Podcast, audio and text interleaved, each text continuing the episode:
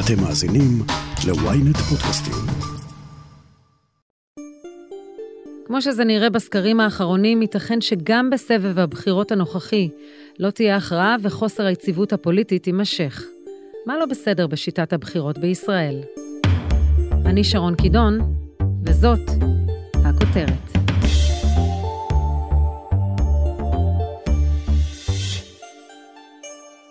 אני, נפתלי בנט, מתחייב כראש הממשלה לשמור אמונים למדינת ישראל ולחוקיה, למלא באמונה את תפקידי כראש הממשלה.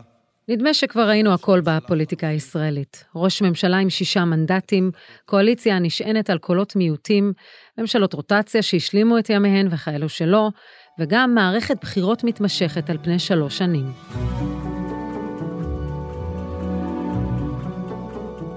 לכולנו ברור ששיטת הבחירות הישראלית לא מושלמת. אפילו דוד בן גוריון הבין שהשיטה בעייתית. היא מעודדת מפלגות קטנות ובניית קואליציות סחטניות שמקשות על ראש הממשלה לנהל את הקואליציה. כבר בשנת 1965, בן גוריון ניסה להוביל לשינוי השיטה. הוא כידוע נכשל, ואחריו הגיעו עוד יוזמות ועוד רעיונות שגם לא צלחו. בשנת 2022 אנחנו אולי בדרך להקמת הממשלה ה-37 ב-74 שנות המדינה. יוחנן פלסנר, נשיא המכון הישראלי לדמוקרטיה, עד כמה אנחנו שונים משאר הדמוקרטיות בעולם המערבי? אנחנו השווינו במכון הישראלי לדמוקרטיה את תדירות עריכת הבחירות בישראל לעומת אה, אה, בערך 21 מדינות דמוקרטיות אחרות, ומה שגילינו, אה, אולי לא במפתיע, שאנחנו עכשיו, אחרי הסבב של השנתיים האחרונות, ישראל מקבלת את מדליית הזהב בתדירות בחירות, בערך בחירות כל 2.4 שנים. זאת אומרת, תדירות הבחירות הגבוהה ביותר, אנחנו במצב יותר גרוע אפילו מאיטליה. עד 2019, עד שהתחיל הסבב הזה, עדיין היינו בשליש התחתון, באחת משבע המדינות שהבחירות בהן, שהתדירות היא הגבוהה ביותר, אבל לא היינו במצב הכי גרוע. וצריך עוד לציין, שרון, שמאז שנת 88, נובמבר, זו הפעם האחרונה שבה התקיימו בחירות במועדן. זאת אומרת, מאז אנחנו בעצם, אה, אנחנו רק בתהליך של הידרדרות בהיבט של היציבות. איך זה פוגע בנו האזרחים? כל מי שקצת מכיר את עבודת הממשלה, עבודת הממשלה אי אפשר לעשות כלום בשנה. הממשלה הזאת בעצם, אז קצת החזירה את היציבות והעבירה תקציב, עשתה מינויים, זאת אומרת, זה היה כמו, כמו הנשמה. אבל בסופו של דבר, כמעט כל הבעיות המרכזיות דורשות סינכרון והתמדה, והתמדה במדיניות, אם זה לתכנן מטרו, אז זה התמדה, צריך שר, גם ארבע שנים זה לא מספיק, אה, עם כל המורכבויות מול העיריות ומול ההיבטים התכנוניים והתקציביים, ואחר כך הביצועיים והתפעוליים. אז אם זה מטרו, ואם זה צמצום פערים, ואם זה רפורמות מבניות במערכת החינוך, אנחנו רואים את הבעיות. מי יכול לעמוד מול הוועדים? רן ארז נמצא בתפקיד שלו מאז שאני סטודנט באוניברסיטה באמצע שנות ה-90. הוא נמצא שם, והשרים מתחלפים ומתחלפים ומתחלפים. מכלול האתגרים והבעיות, אם זה התמודדות עם משבר האקלים, שלא לומר תוכנית רב-שנתית לצה"ל, כל הדברים האלה דורשים התמדה, דורשים זמן. לא סתם קבעו בכל העולם הדמוקרטי אה, בחירות בערך כל ארבע שנים, כי זה משך הזמן שאפשר לעשות משהו. ואצלנו הדבר הזה אה, לא קיים, ויש פגיעה רצינית ביכולת של המדינה לממש את הפוטנציאל שלה ולהשיג את היעדים שלה.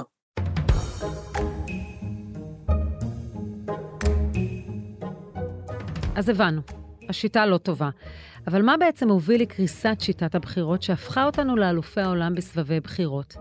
פלסנר מצביע על שתי בעיות מרכזיות. קודם הגורמים המיידיים, נקרא להם הפוליטיים, אי אפשר להתחמק מזה. יש אה, גם אה, קיטוב אה, מאוד גדול ומשמעותי, גם סביב השאלה הפרסונלית, כן או לא נתניהו, אבל זה מקפל בתוכו גם שאלות של מהות. והמימד הפוליטי השני הוא שבאמת שני המחנות, אם אפשר לקרוא לזה ככה, שני הגושים הגדולים, הם די דומים בגודל שלהם. ולכן ככל שיש קיטוב ואי אפשר להגיע להסכמות, כמו שהיינו רגילים שיש בחירות, ואחר כך כבר מונים כל מיני ממשלות וקואליציות רחבות ומתפשרים. כשיש קיטוב זה אומר שיש איזה סוג של חומה בין הגושים, והגודל של הגושים הוא די דומה. אז נהיה הרבה הרבה יותר קשה לבנות אה, קואליציות. זה מימד אחד שהוא המימד נקרא לו הפוליטי. המימד השני קשור לשיטת הבחירות. ושיטת הבחירות בישראל, עוד לפני המשבר שהחל בסוף 2018, יש לה חולשות מאוד מאוד uh, משמעותיות, שמייצרות uh, תמריץ לחוסר יציבות, לא בנויים במכניזמים שמייצרים יציבות, ולא כושר הכרעה. זאת אומרת, אנחנו יכולים להיות במצב שהולכים לבחירות, ואין מנצח, וגולשים למערכת בחירות נוספת. אין את זה ברוב השיטות, אז זו שיטה שלא מייצרת uh, יציבות, היא לא מייצרת הכרעה בהכרח, והיא גם לא מייצרת תמריץ לטפל בבעיות היסוד, לחשוב ארוך טווח, בוא נגיד לעשות איזשהם אה, פשרות בין מגזרים, בין קבוצות, כדי לטפל באינטרס הלאומי. אז אלה החולשות של השיטה שלנו מבחינת מה שהיא מייצרת. עכשיו, מה גורם לזה? יש כל מיני גורמים, אבל אם אני צריך לבחור גורם אחד, לזקק את הדיון שלנו סביב גורם אחד, הייתי קורא לזה, וזה הדבר האחד שאולי הייתי רוצה שהמאזינים שלנו יזכרו מהשיחה, זה הקלות הבלתי נסבלת שמאפשרת לפזר את הכנסת. פשוט קל מאוד לפזר את הפרלמנט שלנו, וזה קיצוני ביחס לכל הפרלמנטים האחרים בדמוקרטיות הפרלמנטריות שבדקנו. זאת אומרת, רק ברעיון הזה שפרלמנט יכול לפזר את עצמו, אה, לא הגענו להסכמות, לא משחקים, שברו את הכלים, הולכים הביתה, חוזרים לבוחר, זה קיים רק אצלנו ובאוסטריה.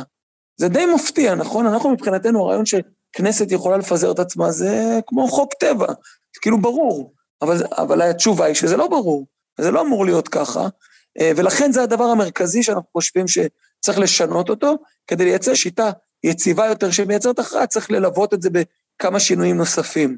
אבל הייחוד הוא שאנחנו לא ממציאים שום דבר. אנחנו בסך הכל מביאים את ישראל למקום שבו נמצאות רוב הדמוקרטיות הפרלמנטריות האחרות. כלומר, לומדים ממה שעובד אצל האחרים.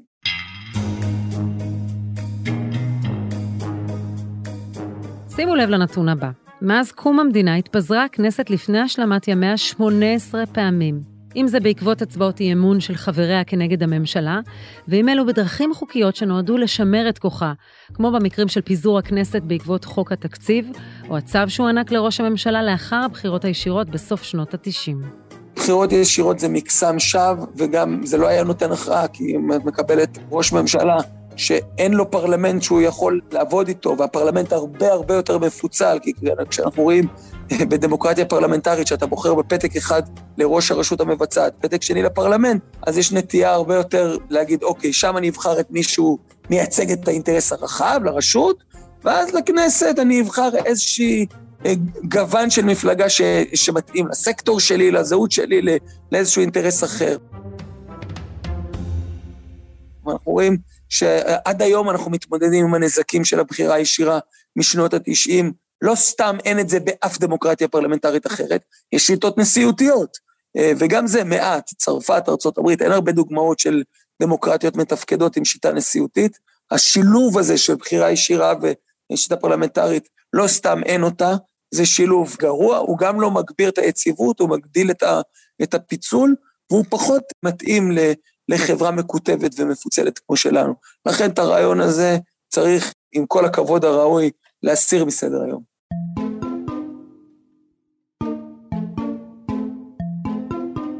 לא כל דבר צריך לאיים במרכאות, על חברי הכנסת בפיזור הכנסת. הכנסת גם ככה מתפזרת הרבה יותר מדי פעמים. אופיר פינס פז היה חבר כנסת ושר הפנים מטעם מפלגת העבודה. במשך 13 שנותיו בכנסת הוא ניסה להוביל למציאת פתרון לשיטת הממשל. למעשה, במהלך כהונתו הוא וחבריו לא השלימו אפילו קדנציה אחת במלואה. ואם שואלים אותו, זה בגלל שהשיטה מטילה פחד על חברי הכנסת. אז יש דברים שהיו אולי רלוונטיים לפני 10 ו-20 שנה, שהיום צריך לחשוב עליהם עוד פעם. אני חושב למשל שצריך להוריד מסדר היום את סיפור אה, פיזור הכנסת אם לא עובר תקציב. לא עובר תקציב, אנחנו יודעים גם לחיות עם תקציב זמני. אנחנו יודעים גם לחיות בצורה אחרת. לא כל דבר מצריך את הזעזוע המטורף הזה. את יודעת, שרון, תראי מה עובר עלינו עכשיו. המשק משותק, הפוליטיקה משותקת, אין חקיקה, אין כלום, כולם ב hold, מדינה ב hold. זה המצב הכי גרוע. אל תייצרו אינסנטיבים, תמריצים, כדי להגיע למצב הזה, להפך, תמנעו מהגעה למצב הזה. אנחנו צריכים לשנות משהו בראש שלנו. כי הרבה שנים, אני זוכר את עצמי גם כפוליטיקאי, עשינו את הכל, איימנו על חברי הכנסת, איימנו על כולם, תיזהרו, דיר באלק, נלך לבחירות, נלך לבחירות, נלך לבחירות. אנחנו כבר כל הזמן בבחירות, צריכים לחשוב היום אחרת, צריכים להחליף דיסקט ולחשוב איך מונעים בחירות מוקדמות ולא איך מאיימים בבחירות מוקדמות.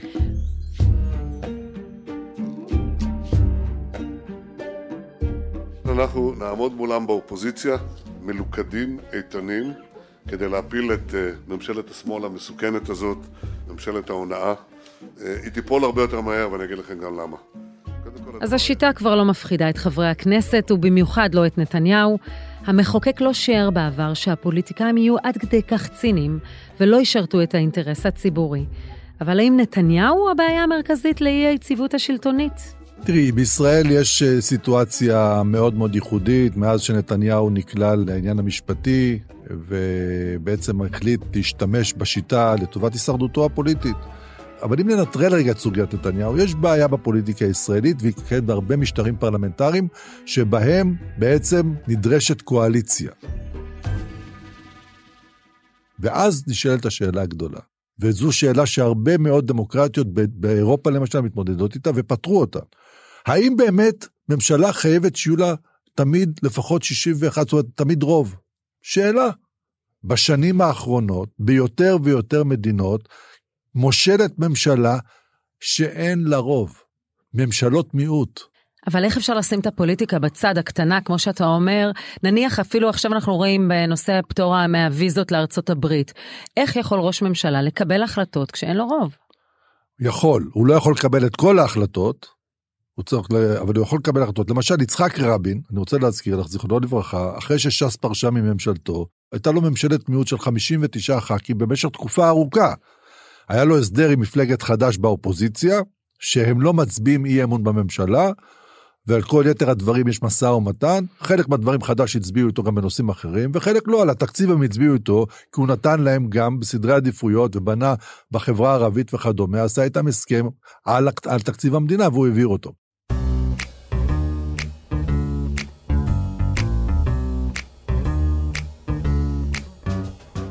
אז היו מספר רעיונות איך למנוע את חוסר היציבות הפוליטית. בשנות ה-90 הונהגה בחירה ישירה ואזרחי ישראל הצביעו בשני פתקים, אחד למפלגה ואחד לראשות הממשלה.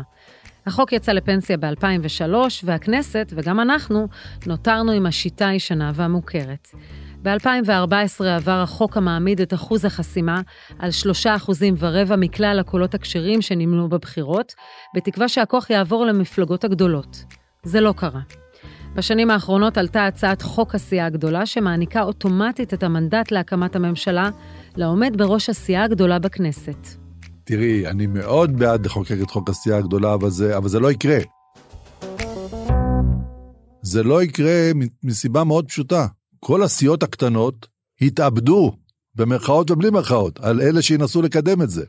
נתניהו מת לחוק הסיעה הגדולה, והוא לא יכול לקדם את זה, כי אם הוא עושה את זה, יש לו גט כריתות מש"ס ומיהדות התורה וגם מסמוטריץ'. גט כריתות, לא פחות מזה.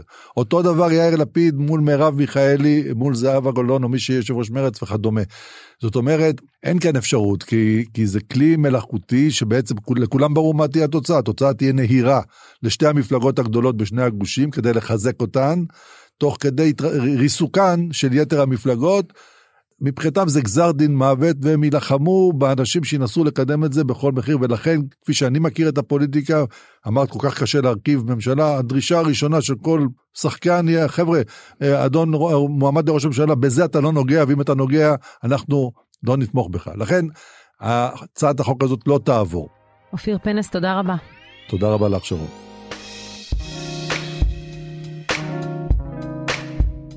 אז אילו פתרונות כן יכולים להיות, ואיך אנחנו יכולים לגרום לחברי הכנסת משני הצדדים לעבוד יחד?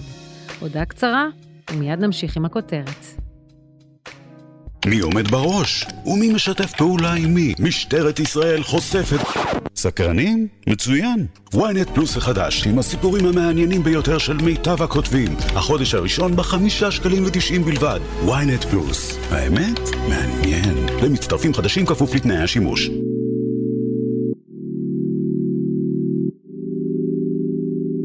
אזרחי ישראל, אנחנו עומדים אה, לפניכם היום לרגע לא קל, אבל מתוך הבנה שקיבלנו את ההחלטה הנכונה לישראל.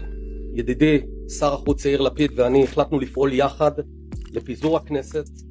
פרשן ידיעות אחרונות נחום ברנע, אתה ראית הרבה כנסות בחייך. איפה אתה מזהה את הבעיה באי היציבות השלטונית? תראי, מזה שנתיים-שלוש, המדינה במשבר, הייתי אומר, במחלה כרונית פוליטית.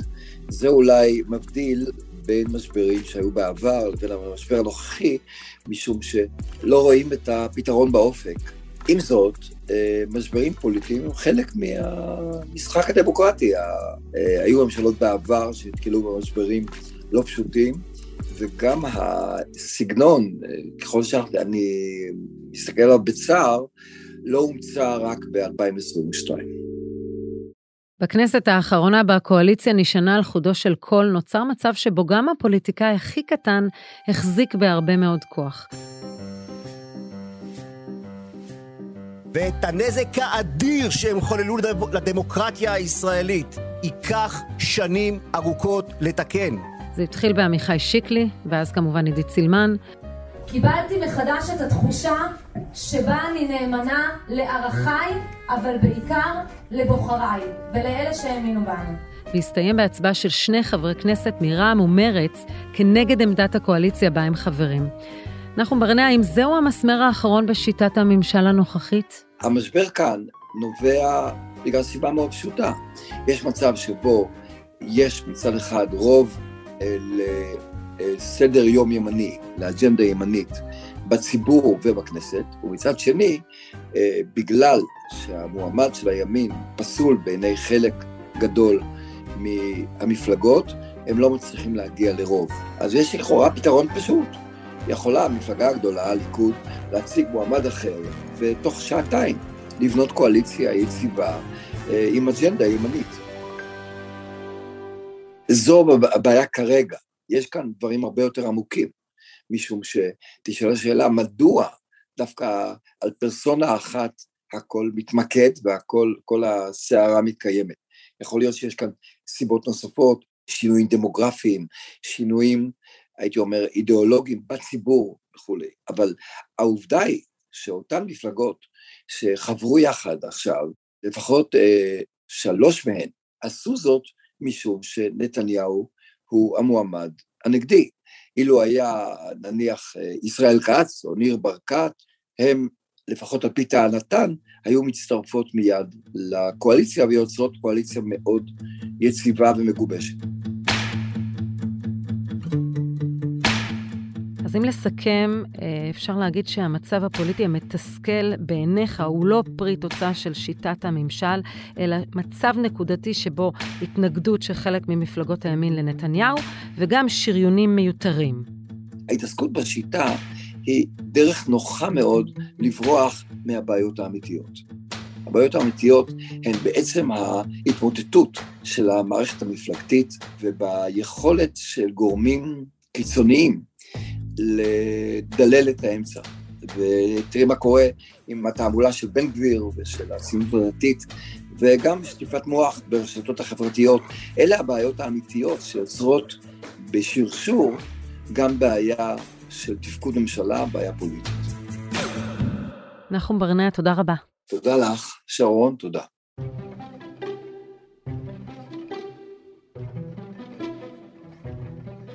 יוחנן פלסנר, אילו הגנות פרקטיות ניתן לתת באמת כדי לייצר יותר יציבות במערכת הפוליטית? בתוך הכנסת יש היום מכשיר שנקרא אי אמון קונסטרוקטיבי, שזה שינוי אה, אה, שחוקק אה, לפני מספר שנים, דרך אגב, בתמיכת אה, ובעידוד אה, המכון הישראלי לדמוקרטיה, ואת הדבר הזה נכון וצריך להשאיר. זאת אומרת, בכל נקודת זמן, אם יש רוב של חברי כנסת שרוצים באופן פוזיטיבי להקים ממשלה בראשות X, ממשלה שיש לה רוב אחר בכנסת, מיד אפשר לבוא בהצבעת אי אמון ולהקים את הממשלה הזאת. מה שאנחנו אומרים, שלטון הרוב, אין פירושו שאנחנו מאפשרים יציבות אינסופית אם הרוב רוצה ללכת לבחירות. הציבור בוחר כנסת והכנסת צריכה להסתדר. ואם יש רוב שרוצה ממשלה מסוימת, אז הרוב יקבל אותה. ואם אין רוב למשהו אחר, אז נקבל את המשהו שהכי הרבה רוצים אותו, ואחרים יצטרכו לדעת, גם אותו ממשלת מיעוט וגם אחרים, יצטרכו לדעת להתמודד עם זה ולייצר פתרונות. זה יוצר בעצם תמריץ להגיע להסכמות, ובעיקר מגדיל מאוד מאוד את הסיכוי שאנחנו לא נלך אה, אה, לבחירות חוזרות ונשנות, כמו שאנחנו אה, רואים במציאות הנוכחית, שזה באמת המצב הכי גרוע, פוגע באמון של הציבור, במערכת הפוליטית, מקטין גם את התמריץ של הפוליטיקאים לפתור את הבעיות, כי הם אומרים, אוקיי, יש לי תמיד את האופציה של אה, ללכת לבחירות, אז למה להתפשר? יוחנן פלסנר, תודה רבה לך. תודה רבה לך.